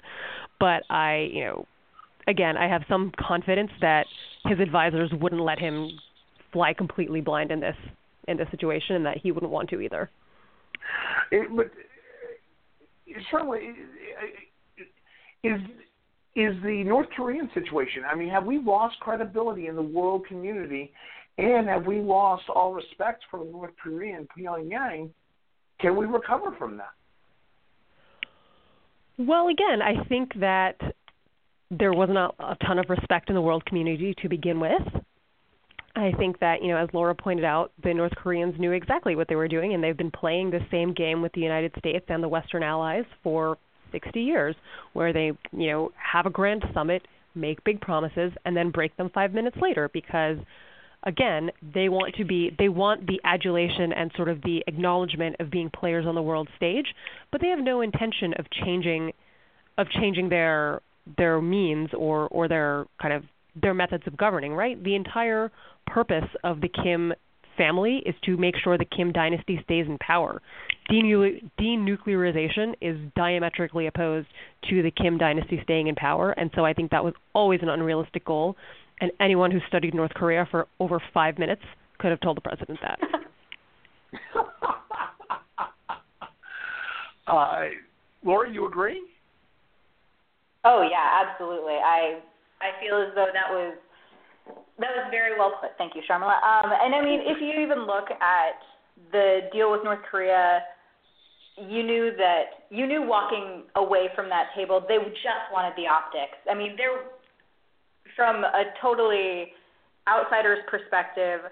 If you look at the picture of, or just that moment where Kim is sitting at the same table as the president, and it's just is even an equal number of North Korean flags to American flags in the background.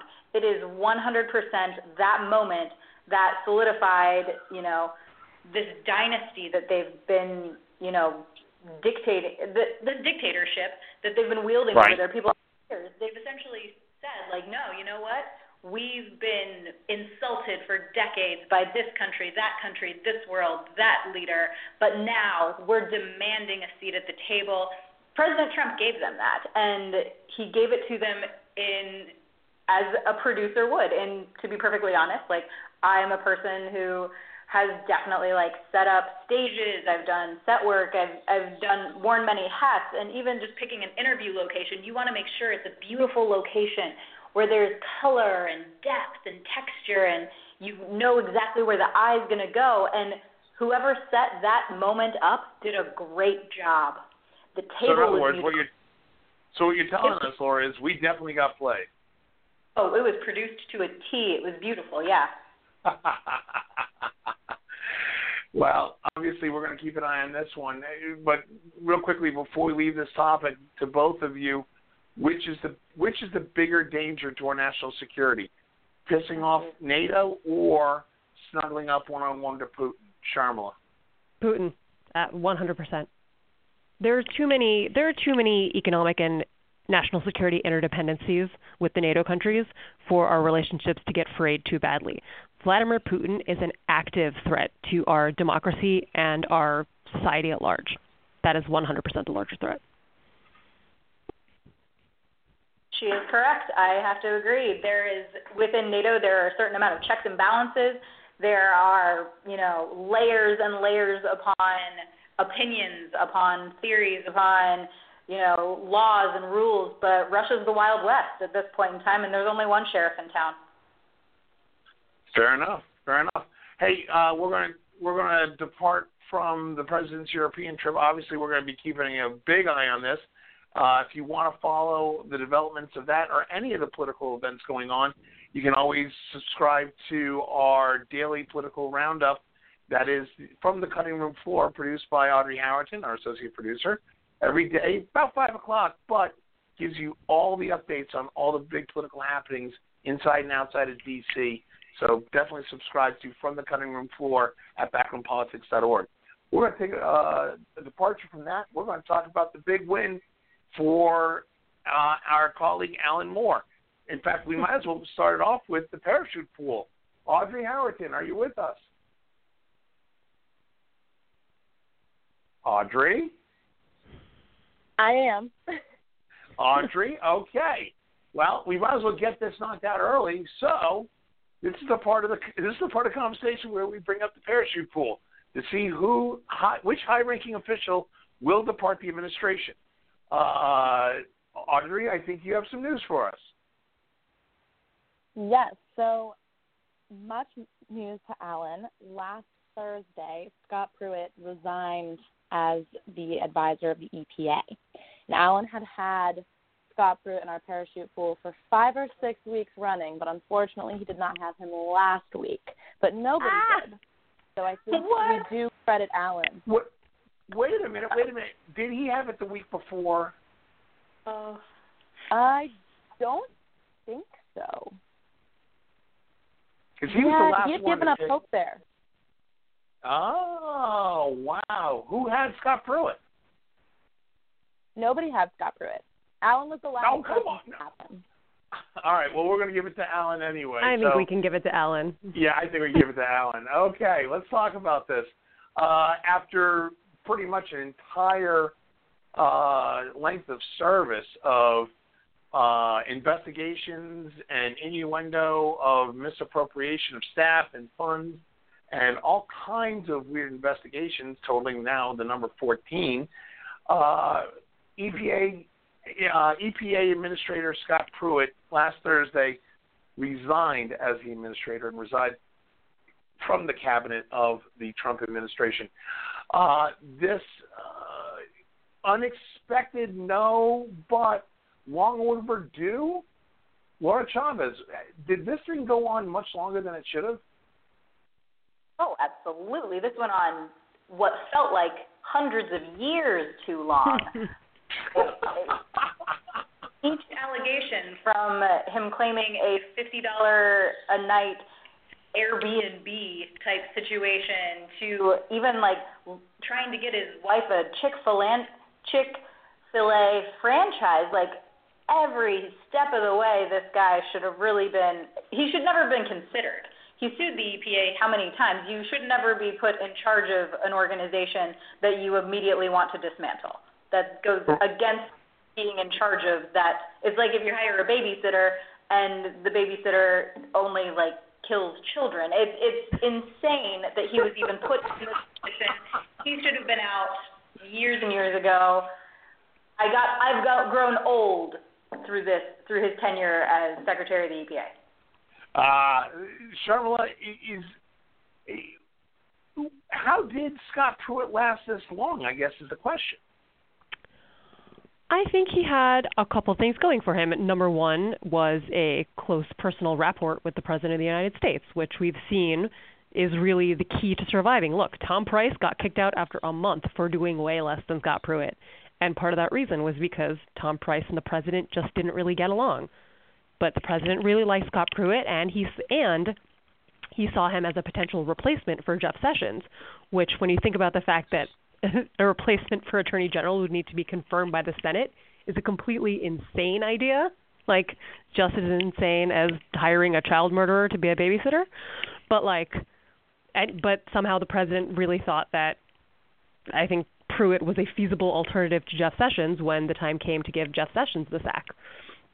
So I think that's what was that's what was uh holding him in place for a long time, I think, but the final nail in the coffin or the I think, although I, I do think that Scott Pruitt died kind of a death by a thousand cuts because it wasn't till the later stages of the game when just more scandals kept leaking out. The first couple, the president could say fake news, witch hunt, but just as as more and more examples of his behavior came out, and the fact that Scott Pruitt didn't stop engaging these behaviors when he was called out on them, right?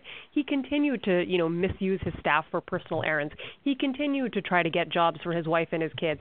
He just continued this shady behavior. And I think you know, once, you know, sort of establishment and even more far right Republicans like Laura Ingraham were like, this guy's a distraction and he has to go, that's when the president, I think, just conceded the point. So I don't think that it was he so much fell out of favor of the president as that he just kept doing it to himself. Dan Littner, to back extent, with us. uh, you Dan have Littner, to go ahead. admire the chutzpah. You have to admire the chutzpah of Scott Pruitt for keeping not only for staying there, but to keep up the shenanigans. I mean, you got to respect that. That is truly impressive. That- There that is a was commitment no, to hustling. There was no contrition. There was there was no there was no backpedaling, no humility. That was amazing. And to keep it up as long as he did, I mean that there should be a plaque with his name on it somewhere in Washington to honor what he has achieved. Politicians should look in envy at what Little- Scott Pruitt has done for as long as he did it. The Dan, did swampy, you just- that's did- the word can be that- called. Yeah, D- Dan Littner, did you just did you just like take all that pent up frustration of not being on the air for 20 minutes and just let loose right now? No, I mean, in all seriousness, can you name any politician that would approach scandals the way Scott Pruitt did? Not only getting called out, but keeping it going while he's getting caught. That is Let me go- amazing. That is absolutely amazing. Takes a Dan special let me go back. Yeah, let, let me let me go back to you on another on another uh, angle on this. though. did Scott Pruitt serve the president's? Uh, I mean, did did he do what the president wanted to do in the short time he was the administrator? He did what the president wanted to do. Unfortunately, he attracted more attention than than anyone would want for the things that he was doing because he did it such a ham-handed way and his own personal scandals. Some of these rollbacks of environmental protections could have occurred very quietly with only the notice of the of the environmental community because Scott Pruitt was a terrible messenger with a, with a remarkably selfish sense. Uh, he, he attracted more attention. So while I'm sure that this president doesn't necessarily see that additional harm to the people that supposedly was trying to protect uh, with his environmental rollback, uh, there's going to be a long term there's going to be a long term harm that's going to be dealt with by everyone that follows. Charlotte, you agree? I mean, I, I mean, it, it seems like Scott Pruitt was, you know, the the uh, hand grenade with the pulled pin that Donald Trump just threw into the environmental regulatory community, and he got he got what he wanted out of him. Yeah, I think Dan was absolutely right that the president really, you know, stepped in it because now, as he said, the EPA is going to attract a lot more scrutiny than it normally does, right? Because it's even though Pruitt's gone, there's still the association, there's still now kind of the knowledge on the progressive base that this can be an issue that's used to motivate voters in the midterms to say, look, you know, even though Pruitt's gone, he's, you know, there's still villains there doing these dastardly deeds and, you know, degrading our environmental protections. So yeah, I, I think the president did shoot himself in the foot with with kind of the Pruitt nomination, and then you know allowing Pruitt to stay in his post as long as possible. Yeah, but Laura, I mean, how did how did the Democrats use this as part of the non-existent campaign that they've got going for midterms right now? They don't have a message. If they're going to use Scott Pruitt, it's not showing. And second of all, you're talking about an electorate, a centrist electorate that only cares about one thing, and that's the money in my pocket and job security. And I think that's uh, an uphill battle that the Democrats have been fighting for quite some time now, actually. Uh, they are so scattered in their message, they can't come together in one space, in one topic, in one issue, in one anything. If you look back uh, to the 2016 election with Trump, he had MAGA. As uh, Sharmila so eloquently put, um, you know, that Make America Great Again could be customized to whatever you thought um, that would be, whether it was uh, more money, uh, fewer immigrants. You know, you could customize that, and that's actually a page out of the 2008 Obama uh, book where he was like hope. Hope was his main thing, you know, hope and change. That could mean whatever you needed it to be. The Democrats need to hone in on anything, and if it's the way Scott Pruitt is, you know, Scott Pruitt was, uh, taking apart the EPA and just you know, taking uh, or destroying national parks or, you know, there was just such a wide breadth of things to point out. Centralizing a message around that idea is going to be a huge challenge. And I think that's part of the reason that Democrats are having such a hard time getting a foothold. It's because this fire hose of topics that they, a lot of them are against, but they can't all come together and say, hey, we think this let's all gather around this one idea and make uh, to use the very overused word make america great again for democrats. I mean dan is, is this is, is this a situation where trump has literally given the democrats uh, a, a shopping list of topics that they could go to town on and they're not doing any shopping no, that no, that's that's all incorrect. Uh, you, you you can't conflate a presidential election year with an off-year uh, election year. So the shopping list that Donald Trump has created is all helpful, um, and the the issues with the environment. It's worth noting there are green Republicans out there that are are not terribly appreciative uh, of the things that Scott Pruitt was doing and how he was doing it there are also plenty of Republicans out there, and you know the evangelical base that even spoke out against the the separation of families for the for the immigrant families issue. So, in fact, what what Donald Trump has created is a shopping list that can be tailored for the constituents that you're shopping for. Uh, Republicans who are in those swing districts uh, and I was just looking at those numbers uh, this past weekend for the Republicans in those suburban districts outside of Philadelphia. They are all terrified because they have to now defend or run away from all of this Donald Trump nonsense. And so every bit of nonsense that came from his administration, they have to figure out how to deal with.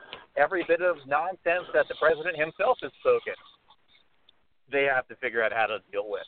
So for an off-year election, the Democrats that are running as long as they don't needlessly play the game the Republicans want them to, to play.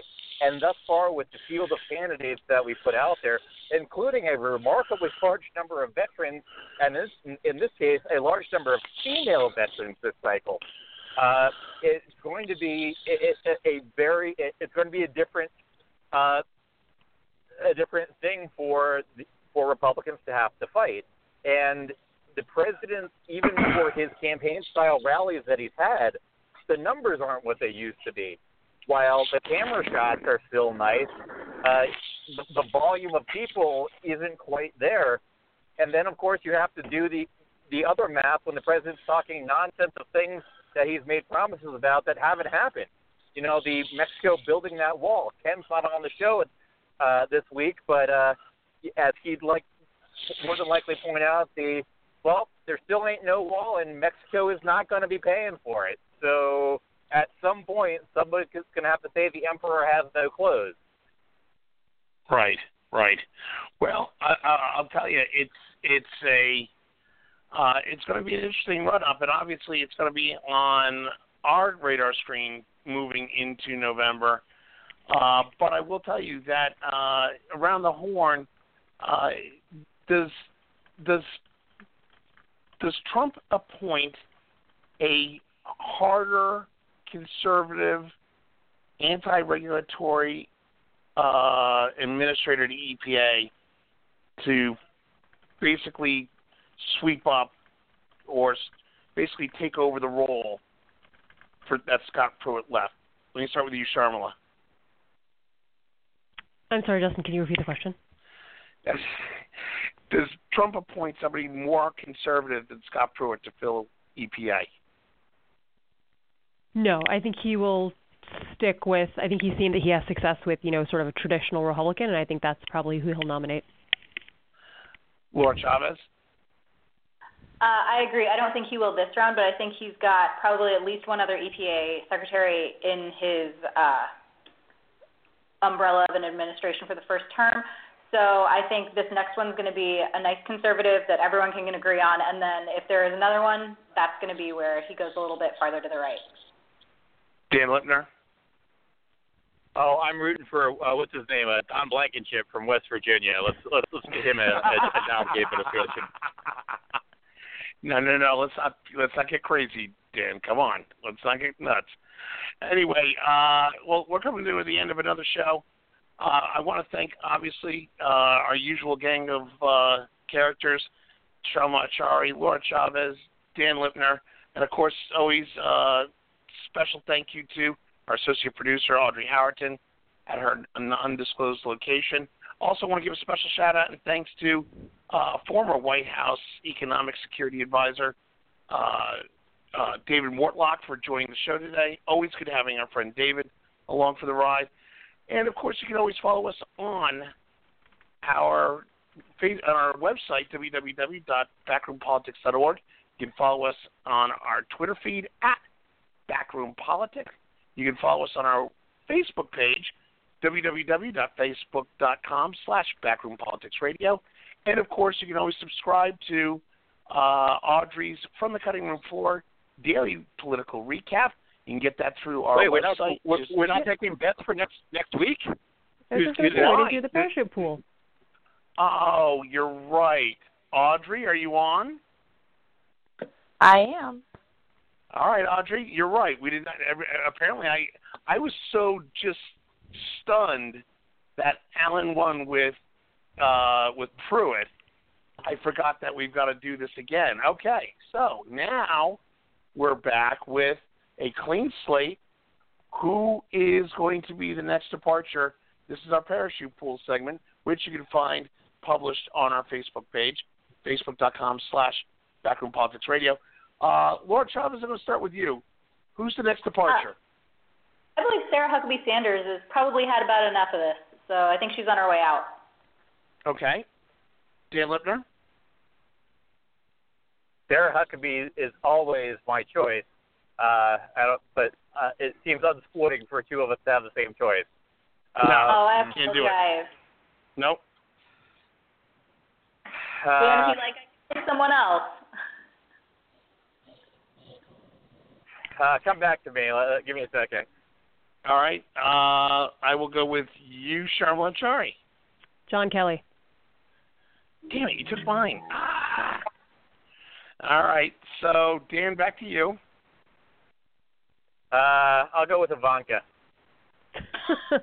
Wow, you just pulled that one out of your rear end, dude. Actually, you know what? You you sh- I what you should have what you should have gone with, and this is where uh, Laura and I are going to tag team. I think who's going to leave next? The deputy comes, uh, the deputy press secretary, Raj Shah. I think he's Mm. done. Raj is out. Uh, See, see, you got to you got to think outside the box here, kids. Anyway, Justin, I hope I hope you're not trading on insider information. We on Wall I Street am not, frown I, on that. No, no, no. That would be immoral. That would be that would be like having you know somebody. That would be like you know having somebody come on the radio show and then having them meet somebody from the radio show. That would be completely inappropriate. Anyway, that being the case, uh, you can follow again. You can follow us on our website and our Twitter feed and our Facebook page. And as always, uh, you can download us on Google Podcast, iTunes, TuneIn Radio, and several of the other platforms that you get your favorite podcasts on.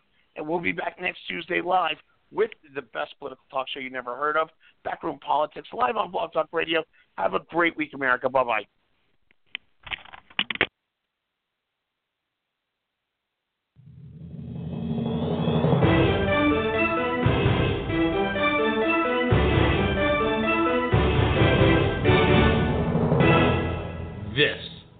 Backroom Politics.